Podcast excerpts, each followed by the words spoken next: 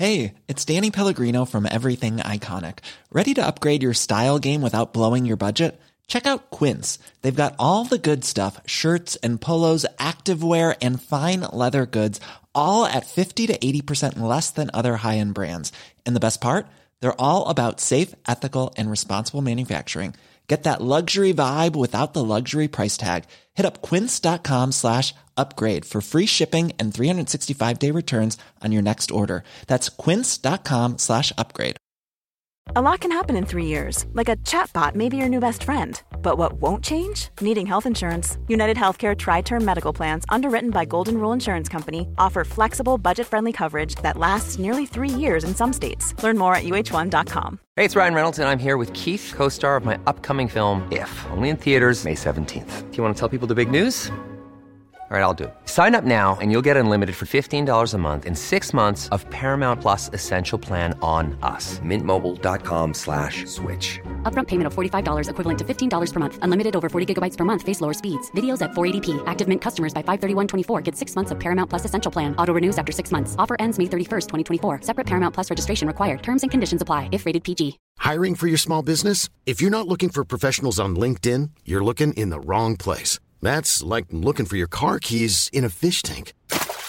LinkedIn helps you hire professionals you can't find anywhere else, even those who aren't actively searching for a new job but might be open to the perfect role. In a given month, over 70% of LinkedIn users don't even visit other leading job sites. So start looking in the right place. With LinkedIn, you can hire professionals like a professional. Post your free job on linkedin.com slash people today.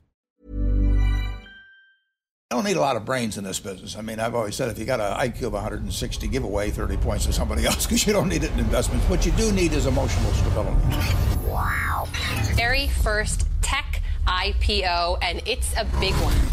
Stock market hit an all-time record high today.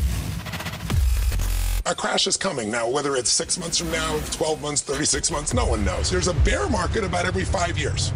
We've gone eight years without one. People have to realize this is the biggest IPO ever.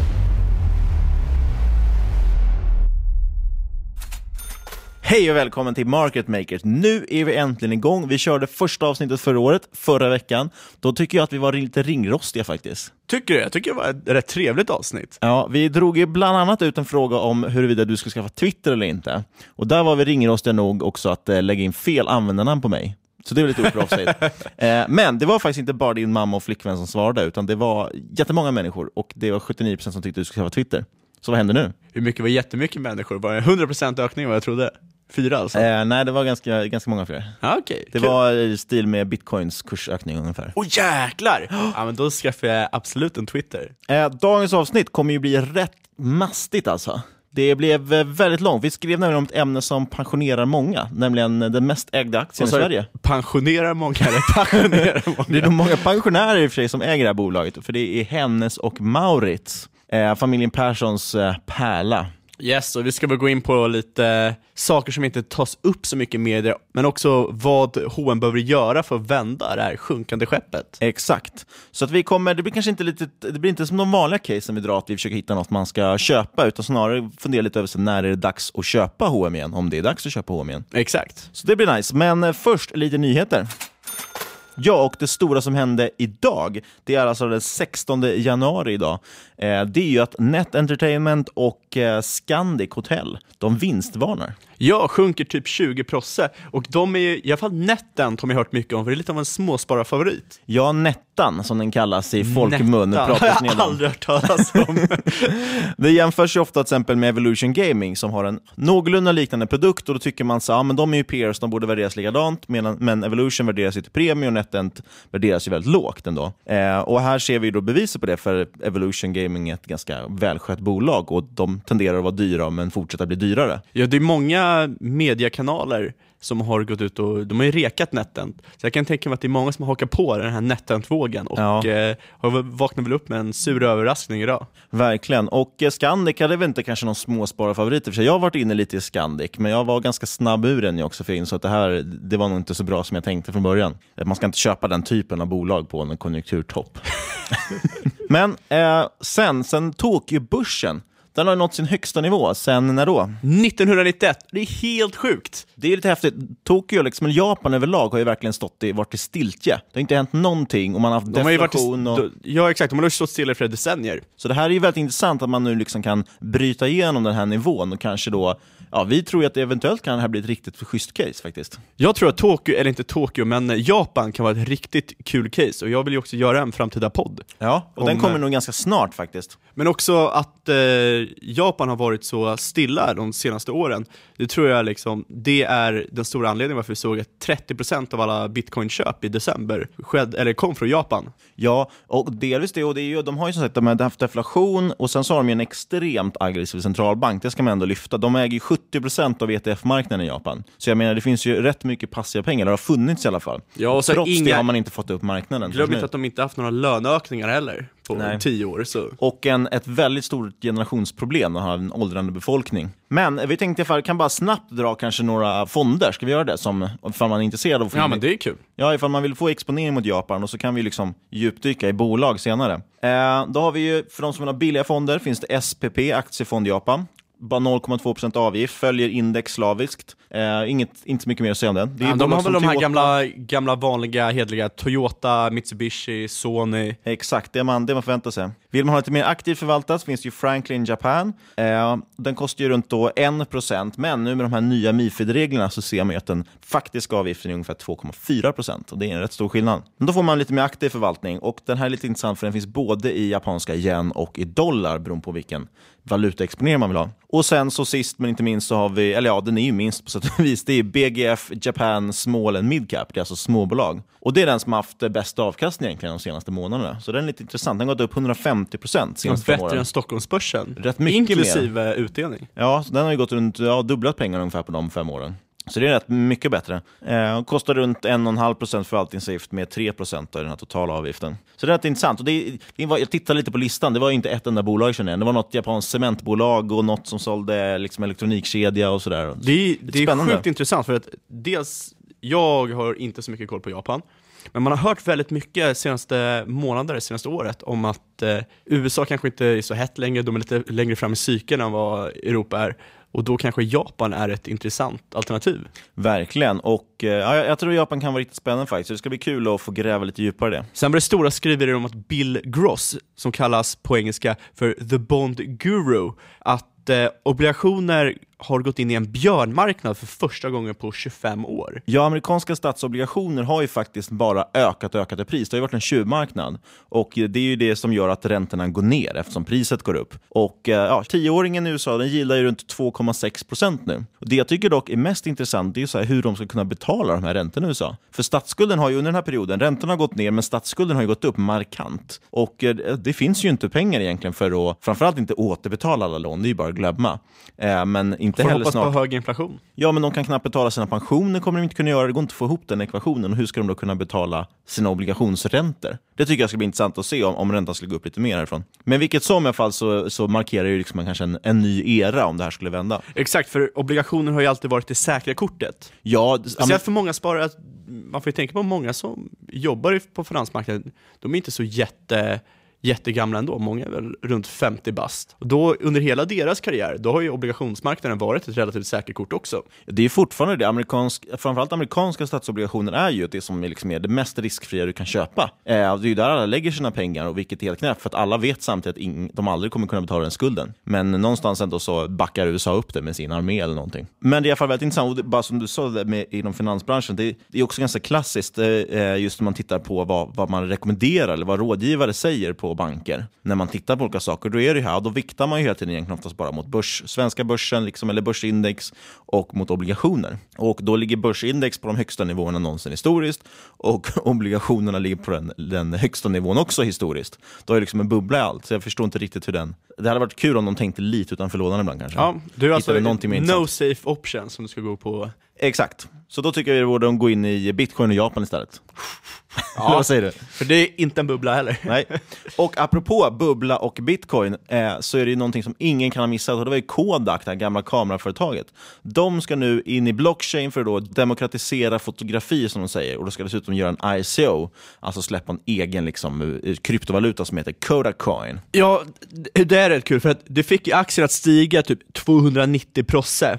Eh, däremot har det ju fallit efter det och det ligger på en lite rimligare nivå nu på plus 195 procent sen Helt förra sjukt. tisdagen. Det, det, här var inte, det var inte första gången heller, det är flera bolag som har gått ut. Vad, vad heter det här tebolaget? Long Island Ice Tea Corporation. De bytte väl namn till Long, eh, vad var det? Long Island Blockchain Corporation? Exakt, och gick upp 300% eller någonting sånt. Ja, det är helt sinnessjukt. Jag tror kanske att, eh, alltså parallellen är ju supertydlig mot, mot IT-bubblan när alla bolag skulle heta .com.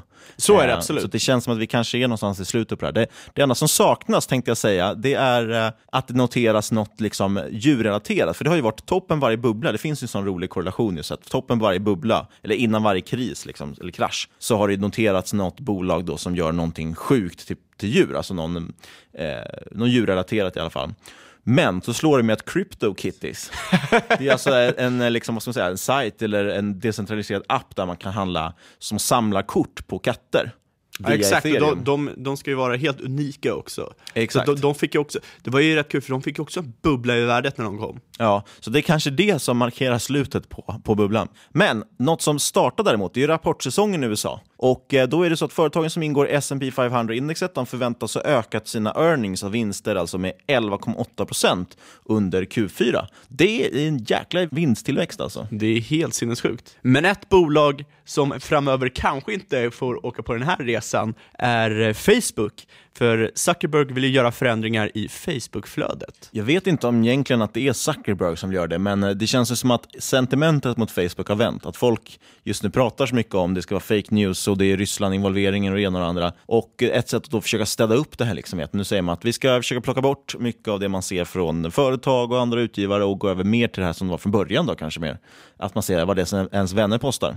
Ja, och eh, tanken alltså, det här kommer troligtvis leda in att eh, användare använder Facebook mindre, men Zuckerberg har själv sagt att han eh, tycker att det är typ rätt riktning att gå i, för det kommer vara en värdefull tid för de som faktiskt är inne på Facebook. Ja, exakt. Så vi får väl se. Aktien gick ju ner 4% på det här beskedet. Jag säger som vanligt, buy the fucking dip.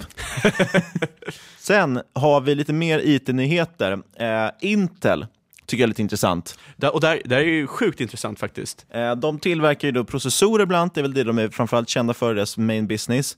Eh, de har nu visat om att hårdvarufel då, som kallas för Meltan och Spectre, det kan man söka på om man vill läsa mer om det här. Väldigt förenklat så i alla fall så kan du, du kan komma in i processorn på din dator i princip och bryta den här barriären som gör att du ska inte se vad andra liksom, program gör eller vad som sker i minnet. Men här kan du i princip rakt av läsa av minnet i datorn. Vilket då till exempel betyder att du kan eh, ja, men läsa av vilka lösenord som skrivs in. Om du har en lösenordshanterare på datorn, vilket är vanligt idag, så kan du få ut alla lösenorden. Det jag ser framförallt som ett jätteintressant case, här, för det är fortfarande som vanligt, du måste liksom komma åt datorn då, antingen via ett program du installerar eller så. Men det som är riktigt intressant det är ju alla de här molntjänsterna. Allt är ju i molnet idag. Så att om du då hyr in det hos Amazon till exempel, Amazon Web Services, en server, då ligger det ju massa virtuella servrar på den här servern. Så ni kanske är 10-20 personer som delar egentligen på samma fysiska eh, dator. Då sitter ni också på samma CPU, alltså samma processor. Och får du då åtkomst till den när du är inne i molnet, då kan du ju lösa av allt annat som sker på servern. Och då börjar man få problem om man helt plötsligt kan läsa av allt annat som sker på servrar. Och jag tror ju att eventuellt, det backade väl runt 5-6% tror jag inte eh, på det här, men jag tänker att det skulle kunna bli sjukt mycket större. Det beror på vad som händer. Det, det gäller alltså alla deras processorer i princip de har gett ut sedan 95, så det är liksom...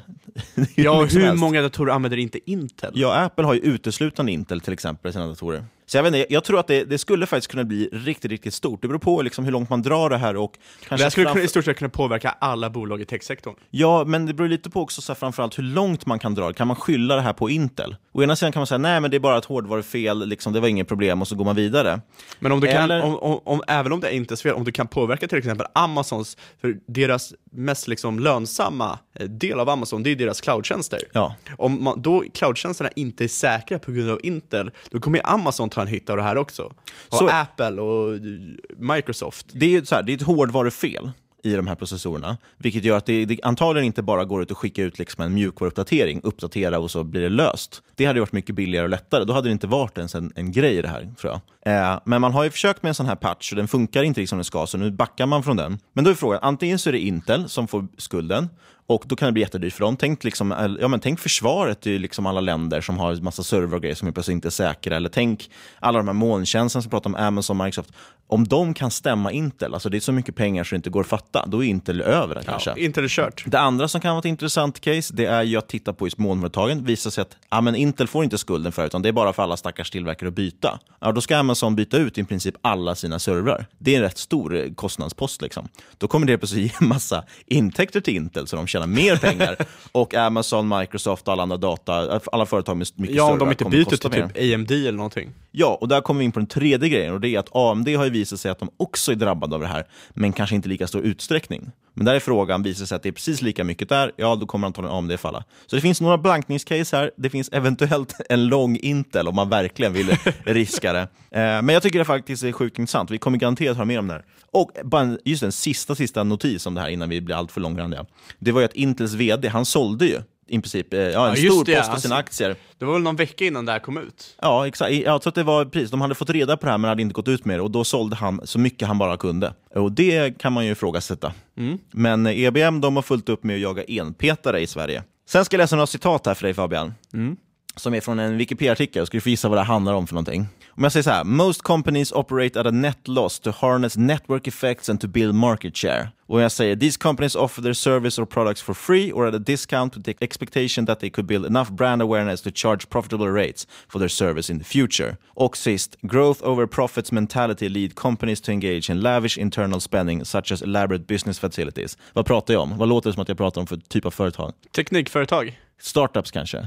Ja, exakt så låter det. Ja, men det är Wikipedia-artikeln om dotcom-bubblan som vi pratade om förut. Där, just nu hoppar jag här vilt, men jag bara kom tänka på det här. Intel vinstvarnade ju 2000. Ja, det var start på dotcom-bubblan. Jag tror det. Jag vet inte om det är den definitiva starten, men det var i alla fall en stor del av det. Jag vet många svenska traders som var igång nu som pratade om att det var liksom då det verkligen började falla ordentligt. Eh, så vem vet, Intel kanske startar nästa krasch. Nej, men det här är om dotcom-bubblan i alla fall, de här grejerna jag läste, om den typen av bolag som fanns då. Jag tycker det är jätteintressant, för att techbolagen idag, som är kända, Facebook, ja, men FANG-aktierna till exempel, de är ju sjukt lönsamma idag. Man kan säga att de är övervärderade, men de är sjukt lönsamma. De är jäkligt lönsamma och de har stark tillväxt. Ja, men går vi utanför börsen och kollar på alla dessa startups, tittar på Spotify och Uber och Airbnb och de företagen som går back år efter år efter år och ändå är premiumvärderade och eh, dessutom nu ska in på börsen hela Jo, men en, enda anledningen varför de kan fortsätta så är ju för att det är så billiga pengar. Exakt. De, de, de kan få pengar vart de vill ifrån för de som ger dem pengar har råd att ge dem. För Ja. det är så billigt att låna.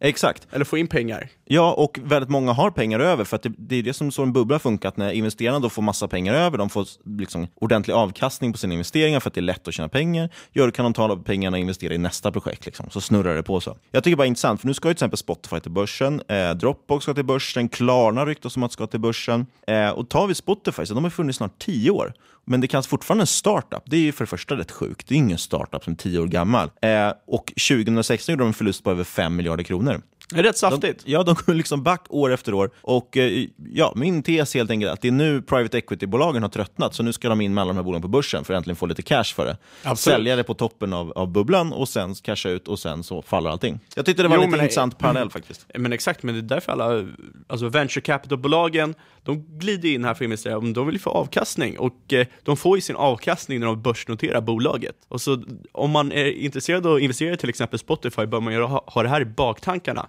att eh, det finns ju väldigt många som kliver av tåget då. Exakt. Så du, eh, du köper upp för att andra ska kunna kliva av och hämta en, en vinst, eh, en procentuell liksom, ökning som du troligtvis aldrig kommer kunna få, för att det har varit onoterat så länge och det är då majoriteten av tillväxtfasen har varit. Så att jag, jag tycker man ska faktiskt hålla sig lite undan från de här bolagen och jag tycker att det finns lite oroväckande paralleller mot dotcom-bubblan. Ja, dagens avsnitt alltså, det handlar ju om Hennes och Maurits. Väldigt sensuellt sagt. Ja. Eh, det, är alltså, det är ju det mest ägda bolaget bland svenska sparare. Och det har ju, det, man förstår ju, det har ju tidigare uppvisat otrolig tillväxt, liksom, år efter år efter år. Och eh, aktien utvecklas också fint. Ja, absolut. Alltså fram till var det 2015 var det Ja, en av de bästa investeringarna. 2015, ja. var den bästa investeringen du kunde ha. Det var ju många som sa, jag läste mycket om att eh, H&M gick ner under 300. Då var det väldigt, väldigt många som sa att det här är bästa kursen du någonsin kommer få, i, få igen. Ja, och nu då, spola fram till 2018 så ligger vi kursen alltså på runt 160 kronor. Och det är den bästa kursen du någonsin kommer kunna få igen. Nej men det är ju så här, tyvärr, alltså H&M har ju tappat, sen början på 2015 så har ju en aktie backat över 50%. Det är alltså över 200 miljarder spänn som har ja, försvunnit, som inte finns längre. Och det här är jätteintressant, det är därför vi kollar på det här, för att, det är ju den mest ägda aktien, det har varit liksom folkaktien i Sverige. Och framförallt har det alltid låtit så. Varje gång det går ner så säger man nu är det bara att passa på att köpa H&M ett bra bolag, kvalitetsbolag kommer alltid fortsätta liksom. Ja, rent historiskt sett har det varit ett givet bolag i portföljen. Exakt, men det är ett väldigt tydligt tecken på att tiderna kan förändras och därför tänkte vi kolla så här, vad, vad är det egentligen som har hänt med H&M? Vad kan liksom vända på det här och när blir det intressant att köpa? Det är ju så att en, en del de fortsätter ju liksom att snitta ner sig när H&M har sjunkit. De bara köper billigare och billigare och billigare och blir fattigare och fattigare. En del andra de ger upp helt, tar liksom förlusten och säljer ut sig. Och så är det en del då som tjatar om att direktavkastningen, den är fantastisk. Det är nu man ska köpa H&M. Om direktavkastningen kan hålla kvar sig, det vill säga? Exakt. Personligen, min syn på det har alltid varit, jag har varit negativ senaste året i H&M och har dessutom legat kort vissa perioder. Och det jag har sett som så alltså, för det har varit så här, man har pratat väldigt mycket i media och så om att det är e-handeln som är problemet. H&M har missat satsningen på e-handel, man öppnar butiker istället för att, att sälja på nätet. Och jag tror inte det är det som är problemet. För det är ju så, har du en riktigt bra produkt, då kommer folk köpa den oavsett om det är en butik eller på e-handel, eller hur? Så är det absolut. Sen visst, om det är då en jättebra produkt och du bara säljer en butik, ja du kanske säljer lite mindre, men det är inte det som jag tror jag har varit problemet. Liksom det som har varit, för det som var H&M's stora framgång, det var ju så att de hade ju snygga moderiktiga kläder, men till en sjukt låg prislapp. För det är inget unikt att ha snygga kläder, men de sålde det extremt billigt och det var för att de kunde importera billigt från Kina och länder som, sådana länder. De är inte ensamma om det längre. Om jag, om jag vill gå och köpa liksom något enkla plagg till bra pris, då går jag in på Zalando. Det är mycket bättre. Ja, absolut. Eh, vill jag köpa billiga kläder som inte är snygga, då går jag till Ullared eller Ica Maxi som finns liksom i varenda håla. Det finns billiga kläder finns ju överallt, verkligen. Det är liksom ingen unik grej att ha billiga kläder. Snarare känns det som att det man börjar titta på idag, är att folk vill köpa kvalitet istället. De vill köpa kvalitet, de vill köpa snygga kläder, de vill köpa moderiktiga kläder. Och dessutom har vi ju typ, ja men om tar man appen Wish som exempel, då kan du handla direkt från Kina. Då kan du köpa kläder för några kronor. Alltså, så det är liksom inte lågt pris, ingenting man kan konkurrera med riktigt längre. Då måste det bli snyggt igen. Ja, jag, jag tror inte H&M i liksom närmsta taget kommer gå under. Jag, jag, tror att det kan vara en jäkligt skakig resa, jag tror att det kan vara jäkligt jobbigt om du håller i H&M men förr eller senare kommer H&M behöva göra, göra någon typ av rekonstruering av hur de fungerar, vad deras affärsmodell är. De, vi kommer gå in på det mer, men deras typ prissättningsstrategi är rätt skev jämfört med konkurrenternas det kommer att vara knakigt, de kommer tvingas göra stora förändringar som de, de inte liksom tidigare riktigt tagit tag i förändringar, de vill köra i samma gamla spår. Och då kommer de ju fortsätta åka på samma smäll igen. Och det vi är helt överens om är ju att bolaget ska inte värderas som ett tillväxtbolag. Nej, absolut inte. Det är vi helt överens om. Och det är framförallt det som har sjunkit nu egentligen, är ju värderingen på det. Exakt, för att eh, H&M fortsätter att liksom öka, det blir ju större och större, de får ju större omsättning. Men det är ju tillväxten som tappar. De når inte upp sina tillväxtmål, de kan inte nå upp till de här 11 procenten som når till, eller som de vill nå till. Så om vi, om vi börjar, vi tar det här argumentet till exempel, med så direktavkastningen är grym. För H&M avkastar ju runt eh, 6% ungefär får i direktavkastning på kursen 160 kronor per aktie. Det är riktigt bra, det är ju mer än vad liksom konsultbolagen gör mitt på toppen av en högkonjunktur. Så är det absolut. Och då är ju frågan så här, kan man behålla den utdelningen? För om den skulle försvinna utdelningen, om det skulle bli något problem med den, det känns som att det är liksom det sista stödet som verkligen håller upp H&M ändå. Skulle man börja släppa på det också, då finns det ju egentligen ingenting i dagsläget som, som är intressant med bolaget. Nej, så, men, Då rasar det ut Men det blir också så här, om du tror på H&M långsiktigt, vill du verkligen att de ska ge utdelningen om de kan använda det på ett bättre sätt? För anledningen varför de delar ut pengarna är för att företag inte tror att de kan sätta sprätt på de här pengarna på ett bättre sätt än vad de själv kan göra. Exakt, och för att finansiera Stefan Perssons köp av H&M. Ja, exakt, exakt. så de kanske inte vill dra in just av den anledningen. Nej, men om de då istället kan dra in utdelningen för att lägga de här pengarna i bolaget och få det att växa och liksom snurra på ett bättre sätt. inte det mer värt ur ett långsiktigt perspektiv än att du får en 6% utdelning? Nej, och frågan är också så här, kan de ens med deras finansiella status behålla utdelningen? Innan jag går in på det så tänkte jag bara dra en kort jämförelse med Nokia som år 2011, de hade över 5% direktavkastning. Och då tyckte också folk att så här, men det här det är bara att passa på att köpa, nu är det billigt och, och du får fantastisk direktavkastning. Året efter, då halverar de utdelningen och året efter det slopar de utdelning helt. Så det finns inga garantier att There's never been a faster or easier way to start your weight loss journey than with PlushCare. PlushCare accepts most insurance plans and gives you online access to board-certified physicians who can prescribe FDA-approved weight loss medications like Wigovi and Zepbound for those who qualify. Take charge of your health and speak with a board-certified physician about a weight loss plan that's right for you. Get started today at plushcare.com slash weight loss. That's plushcare.com slash weight loss. plushcare.com slash weight loss. Quality sleep is essential. That's why the Sleep Number Smart Bed is designed for your ever evolving sleep needs. Need a bed that's firmer or softer on either side? Helps you sleep at a comfortable temperature? Sleep Number Smart Beds let you individualize your comfort so you sleep better together. JD Power ranks Sleep Number number 1 in customer satisfaction with mattresses purchased in-store. And now, save 50% on the Sleep Number limited edition Smart Bed for a limited time. For JD Power 2023 award information, visit jdpower.com/awards. Only at a Sleep Number store or sleepnumber.com. One size fits all seemed like a good idea for clothes Nice dress. Uh, it's a it's a t-shirt. until you tried it on. Same goes for your healthcare.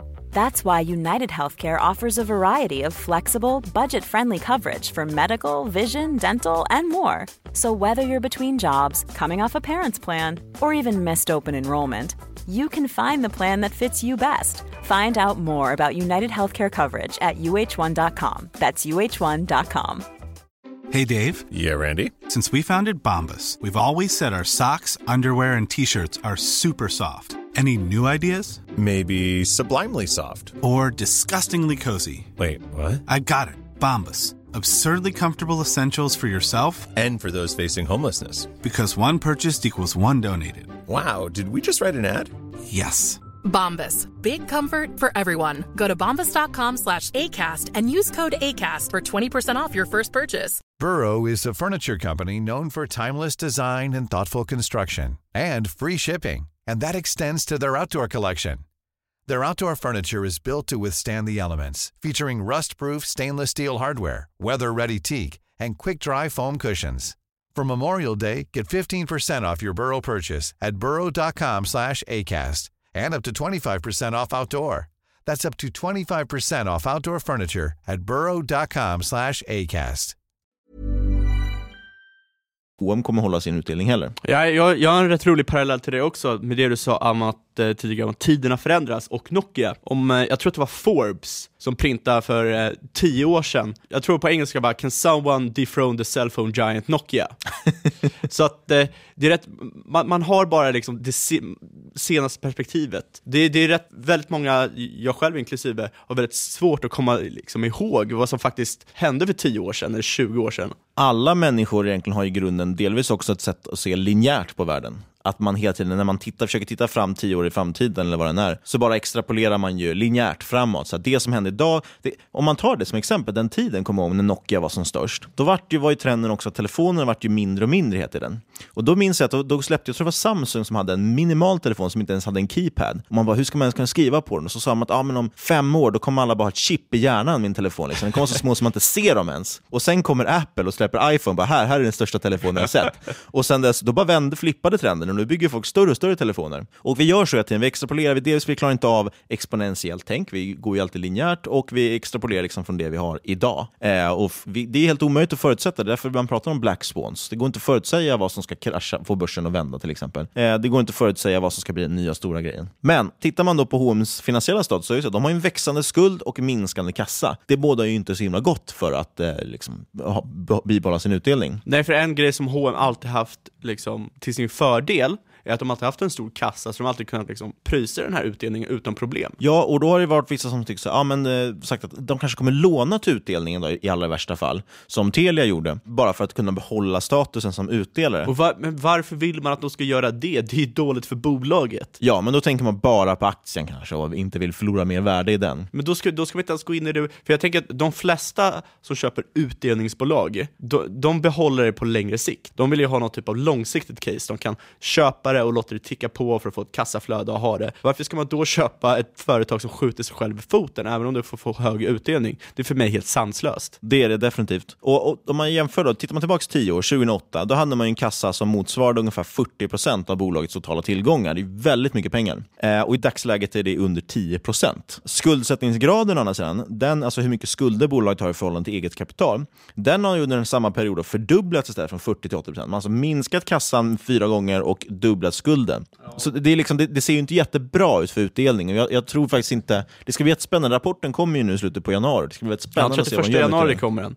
Men eh, det finns ju många som eh, trycker på att bolaget ligger på cirka 15 i P och det är faktiskt under snittet för de senaste år, 10 åren. Och det ligger på 22. 22 är ett väldigt högt. Det är ett högt P tal men det man får tänka på när ett bolag har högt P tal då prisar ju investerare in en liksom högre tillväxt. En högre tillväxt, eller jag måste också lyfta att man, man kan också ibland prisa in just säkerheten i det. För vi, vi lever i en liten sjuk värld, för både Holmen och Stora Enso ligger också på runt P 22, vilket är helt galet. Holmen är ju inget tillväxtbolag. Men de antar jag då delvis trycks upp av att börsen allmänt är övervärderad, men också att eh, det är liksom stabila bolag, för där finns inte alls samma typ av liksom, förvirring eller misstro på framtiden som det gör med H&M. Men 15, då kan man ju tycka att ja, det låter ju billigt liksom, i, i historiska mått mätt. Men som sagt, det är ett bolag med låg eller negativ tillväxt och det ska inte värderas som ett tillväxtbolag. Och eh, troligtvis, så, jag, jag kan tycka att P 15 kanske är rimligt för H&M men frågan är ju hur vinsten kommer hålla sig framöver. Kommer den, om den kommer ner, då måste också priset ner, för att P talet ska knappast upp i alla fall.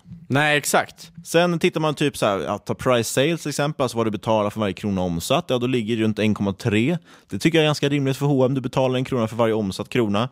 Alltså jag tänkte bara om man ska hoppa tillbaka på vinsten för, eh, för, för PI, då är ändå senaste tio åren har ju liksom vinsten på i alla fall rört sig, positiv trend uppåt. Och det, det ger ju ändå någon typ av indikator på att eller det är inte en indikator, men man kan väl känna sig lite safer av det. Ja, så här, man måste sätta allting i relation. Omsättningen den har växt konstant, år från år, och ser ju liksom fortsatt positivt ut. Men det är ju bara för att de har öppnat fler och fler butiker. Och det är ju ganska enkelt, om du öppnar fler butiker kommer du sälja mer. Men sen om butiken är lönsam eller inte annan sak. Och då ser man om att vinstmarginalen, den backar år efter år. Den har ju tickat, de senaste tio åren tickat stadigt ner från 17 procent, vilket är helt galet högt. Det är svinhögt. Eh, för ett bolag dessutom som säljer produkter. Liksom. Eh, och... Ja, det ska ju tilläggas. Men fysiska produkter har ju alltid lägre marginal än vad digitala produkter har. Exakt, men de har hållit 17% för 10 år sedan och idag är den nere på 9% och det har varit en tydlig linje neråt. Vinsten har sedan gått lite upp och ner, men den har ju fortsatt liksom ändå rört sig uppåt eftersom omsättningen ökat, men vinsten har blivit mindre och mindre andel av omsättningen. Jag tror just, just det här att det har rört sig ändå upp och ner varje år med vinsten, det tror jag är anledningen till att just familjen Persson är ganska lugna ändå. Liksom. För de,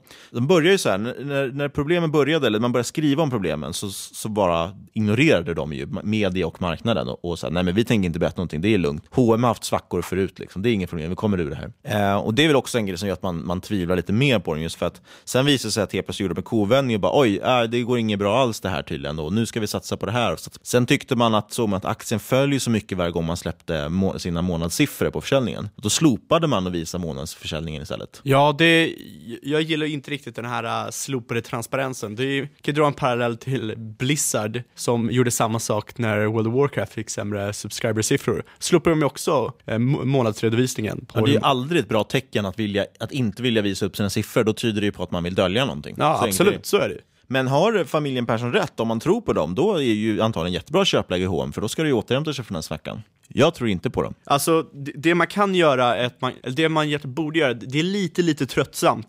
Men eh, man kan ju jämföra H&M med till exempel Inditex, Sara, och det är rätt tråkigt egentligen för att det är väldigt många som gör det. Men det finns ju en anledning och det är för att de är relativt, liksom, storleken på de här bolagen är relativt lika och de eh, verkar inom samma område som är fast fashion. Och det är i stort sett exakt det som namnet antyder, det är fashion som rör sig jävligt snabbt. Och eh, skillnaden med Sara som ägs av Inditex, att de går ifrån klarhet till klarhet och de har en helt annan prissättningsstrategi än vad H&M har. Och som ett exempel så kan man ju ta just liksom snittpriset på H&M artikel ligger mycket lägre än vad snittpriset för en Zara-artikel ligger. H&M har cirka 20 dollar och Zara cirka 50 dollar per snittartikel. Det här betyder ju att exakt det man kan tänka sig, att Zara har dyra artiklar, de kan få in mer pengar, men de är ändå inte så pass dyra så att folk väljer att handla någon annanstans. Ja, och det är ju det här som du säger, att Zara går från klarhet till klarhet. Zara ägs ju av Inditex, spanska Inditex som är noterad på spanska börsen. Och där kan man ju bara, för att koppla tillbaka till värderingar, de värderas ju till ett P på 27 ungefär. Eh, någonstans där vill jag minnas att det ligger. Och det visar ju tydligt att de värderas ju fortfarande som ett tillväxtbolag. Jag tycker det låter sjukt dyrt, men det är i alla fall ett tillväxtbolag liksom, och har ju faktiskt visat väldigt bra siffror år efter år. Medan H&M då, då får man värdera ner för att det växer inte längre. Ja, men Sara har ju, de lägger mycket mer krut på, de har riktigt billiga grejer, men de lägger ändå mer krut på det som kanske kostar lite mer. Eh, över hälften av alla H&M's produkter ligger mellan 10 till 200 kronor och jämfört med Sara som ligger vad är det, typ 30-35% ligger mellan 200 och 400 kronor. Det är liksom dubbelt så högt. Om någon då säljer majoriteten av sina eh, artiklar i, det här, i den här kategorin, ja då kommer de ju dra in liksom dubbelt så mycket pengar som vad H&M kommer göra. Och sen blir det tror jag också en effekt av att eftersom de har en del varor som är lite dyrare, då sätter man en helt annan typ av kvalitetsstämpel på, att man ändå får känslan. Det, det är som vi har pratat om, eh, du och jag förut också, om att Walmart till exempel, är så här ställe som, där vill ju inte folk visa upp att de går och handlar. Eh, men du skulle kunna gå in, samma person som inte vill våga in, gå in på Walmart skulle kunna gå in på Whole Foods och köpa något på rea. Alltså det är ju inte priset folk egentligen, men utan det är någon slags stämpel. Ja, eller tar, genom- Target är en bra, det, det är väl liksom middle class Walmart.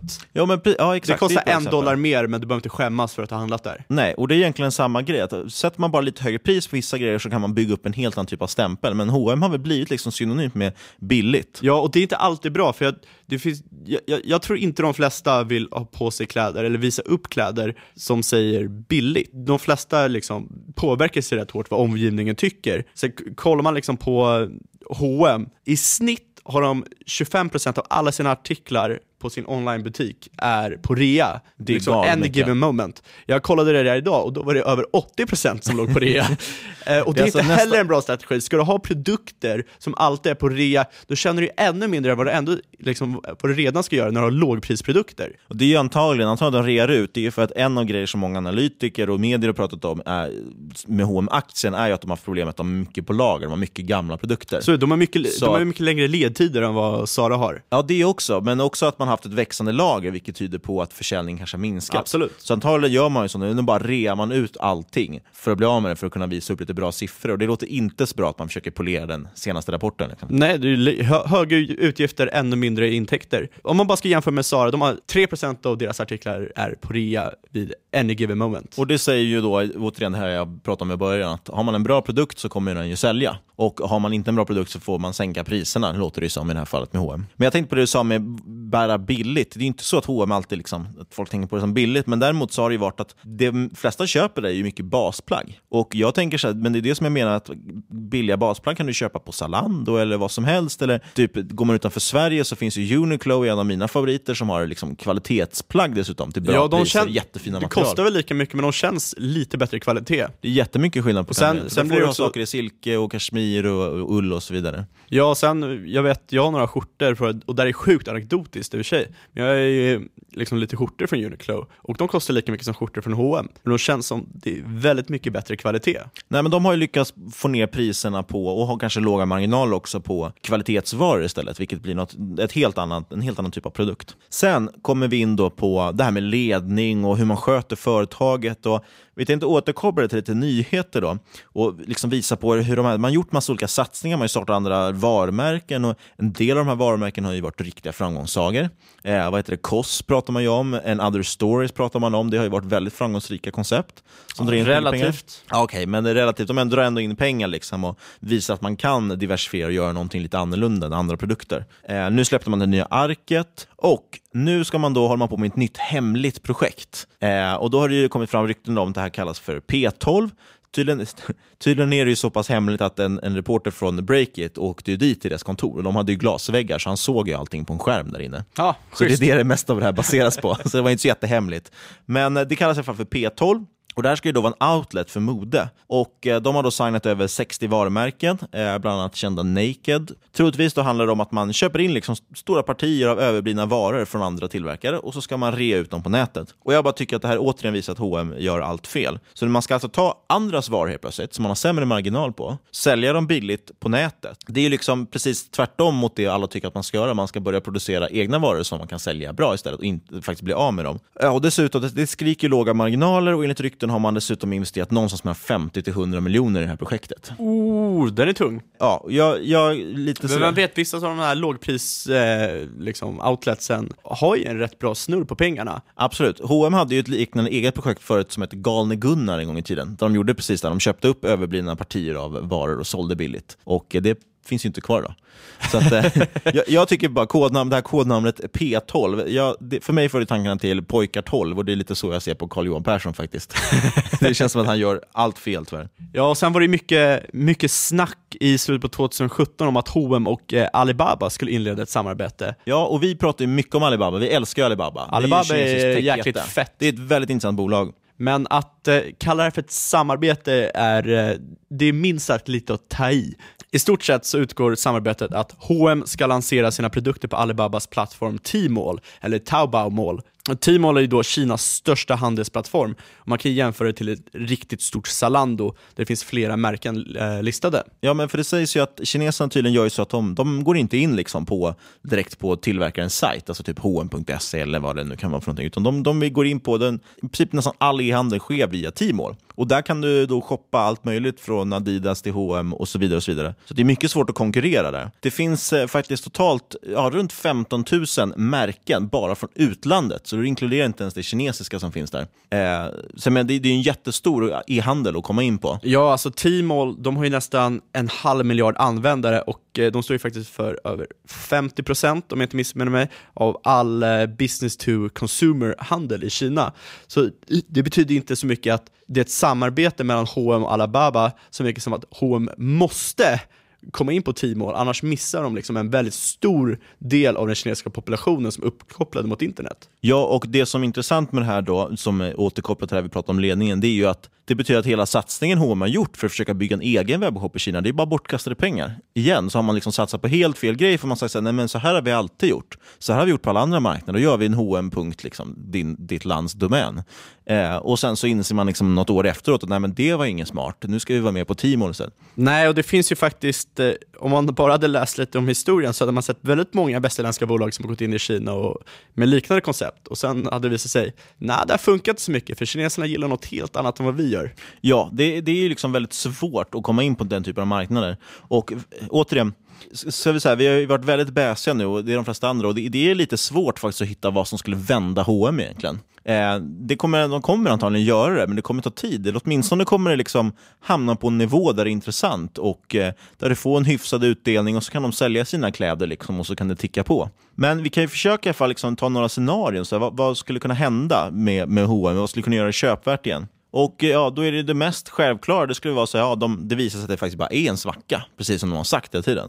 Jag tycker det känns lite otroligt, men eh, börjar de visa lite vinst igen, då kanske man kan eh, liksom styrka sitt egna kapital, så man kan behålla samma utdelning och kanske börja sänka sin skuld lite. Men jag tycker det känns lite som ett otroligt fall, och om det ens är så, så kommer det utspela sig ganska många års tid. Ja, och sen har du en annan grej som var, det var liksom en liten populär teori, det är att det ska vara något upp eller utköp av hoen från börsen. Det är alltså att eh, familjen Persson tillsammans med någon typ av eh, riskkapitalistbolag kommer glida in, köpa upp alla aktier till någon typ av premium och eh, liksom, ta det privat och vrida och vända på det tills H&M får ett bra snurr igen och sen kanske börsintroducera det igen. Ja, det där är lite intressant, för där finns det, där skulle man kunna få in några liksom duktiga som kan det här med e-handel och så. Och med tanke på att prislappen har ju gått ner 50% nu, så jag menar, det blir mer och mer billigt och aptitligt för varje, varje år som går. Eh, men å andra sidan då skulle man kunna säga att ja, de kanske vill, vill låta det falla 30% till innan man vill köpa det. Så att det kanske ändå inte blir någon bra affär att ligga och vänta på det caset. Men det är, det är i alla fall en grej som skulle kunna hända och då kanske det ska ligga utanför börsen ett tag och, och få växa in i det här, det, den nya världen liksom, och sen komma tillbaks. Sen det case som jag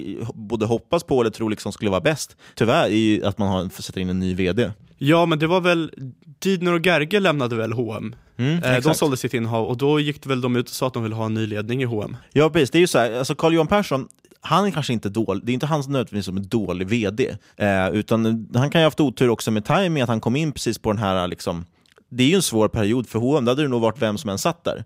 Men det viktiga är att man får in folk som kan vända det här och göra någonting nytt av det och inse problemet och verkligen, ja, verkligen ta tag i problemen. Lite som man försöker i alla fall göra i Ericsson och liksom går in och börjar rensa. Nej, men som det vi pratade om innan, att jag tycker att allt man har gjort här under senaste året har känts helt fel. Först man vägrar ta åt sig kritiken, man minskar transparensen.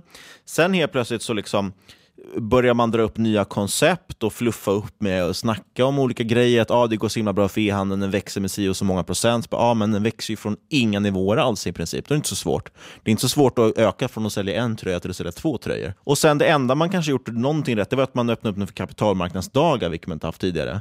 Men då måste man också presentera någonting konkret. Alltså jag, jag hoppas verkligen på, skulle man annonsera ut att det kommer någon, en riktigt ny intressant vd som drar igång det här. Eh, och liksom... Aktien kommer gå upp direkt på det tror jag. Verkligen, och det känns som att det är det som bromsar in. för att Det är inte nödvändigtvis så att just din avkomma kommer vara bäst VD.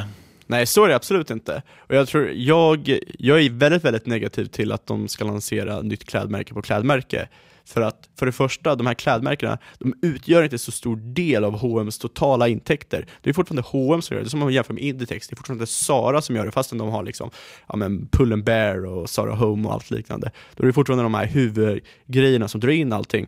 Och då kanske det är bättre att sätta huvudfokus på att få snurr på det här istället för att pressa ut arket. Ja, det, det kostar ju pengar varje gång som de ska göra ett nytt märke, för då ska de ha in massa designers och PR-konsulter och det ena och det andra. Och så, bara som det här P-tal, de ska lansera en outlet jävla svårt att lansera en outlet, men de ska göra det så himla fashion liksom, så att de drar in 50-100 miljoner lägger de ner på det.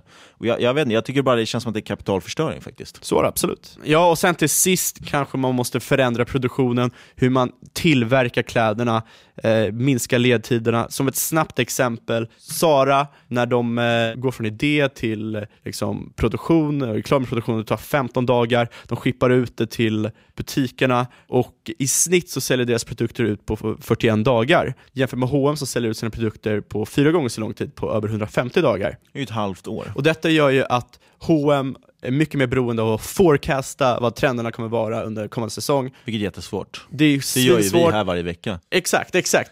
Det är, det är inte många men, som är lika men, talangfulla som men, oss. Men, grejen är så här, om du, om du har tur, om du kör på bra, då kommer du liksom sälja allting och kommer svinbra. Om du forecastar fel, ja, då sitter du där med en stora jävla lager och kan inte sälja dem. Och då får du pressa ut dem med 80% rea och det är inte så jäkla kul. Till skillnad mot Sara då som eh, kan trycka tre eller fyra nya kollektioner för varje säsong. Då bör de inte forecasta lika mycket, då kan de bara producera det som folk faktiskt vill ha till en billigare pris. Ja, det där hade ju varit väldigt intressant om faktiskt att kunna se, typ, ja, men om H&M skulle satsa till exempel på att säga att nu kör vi ett projekt, under det här året ska vi sänka ledtiderna. Det har varit otroligt intressant att se vad det är för genomslag just i siffrorna. Så det kan faktiskt också vara en potentiell grej att hålla utkik efter. Så att, ja, summa summarum. H&M's årsrapport kommer nu i slutet på januari. Det ska bli extremt intressant att se hur 2017 kommer att se ut.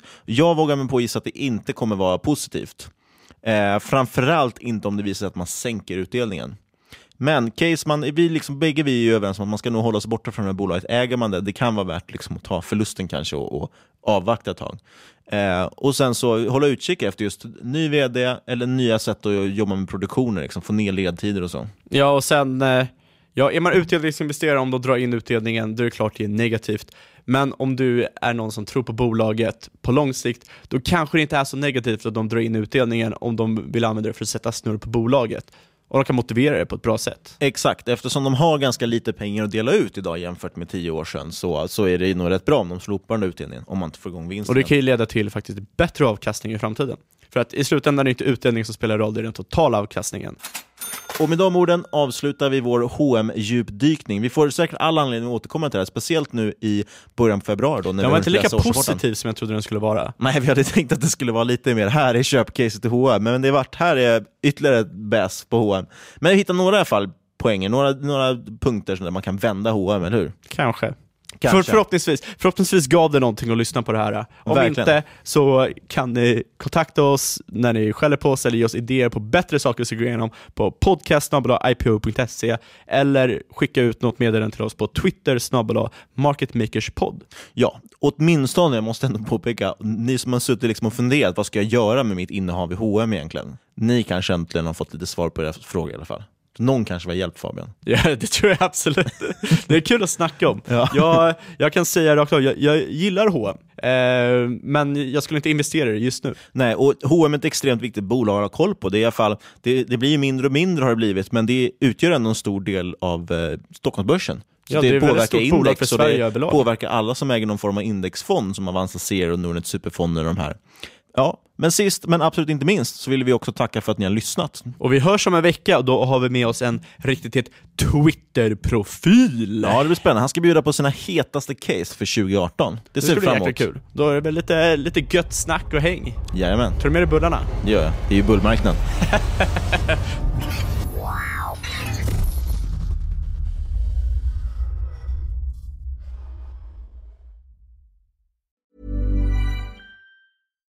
Hi, I'm Daniel, founder of Pretty Litter. Cats and cat owners deserve better than any old fashioned litter. That's why I teamed up with scientists and veterinarians to create Pretty Litter.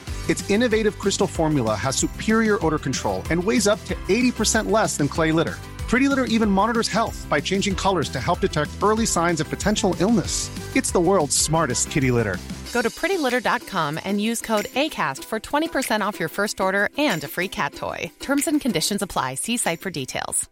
Mom deserves the best, and there's no better place to shop for Mother's Day than Whole Foods Market. They're your destination for unbeatable savings, from premium gifts to show-stopping flowers and irresistible desserts. Start by saving 33% with Prime on all body care and candles. Then get a 15-stem bunch of tulips for just $9.99 each with Prime. Round out Mom's menu with festive rosé, irresistible berry chantilly cake, and more special treats. Come celebrate Mother's Day at Whole Foods Market.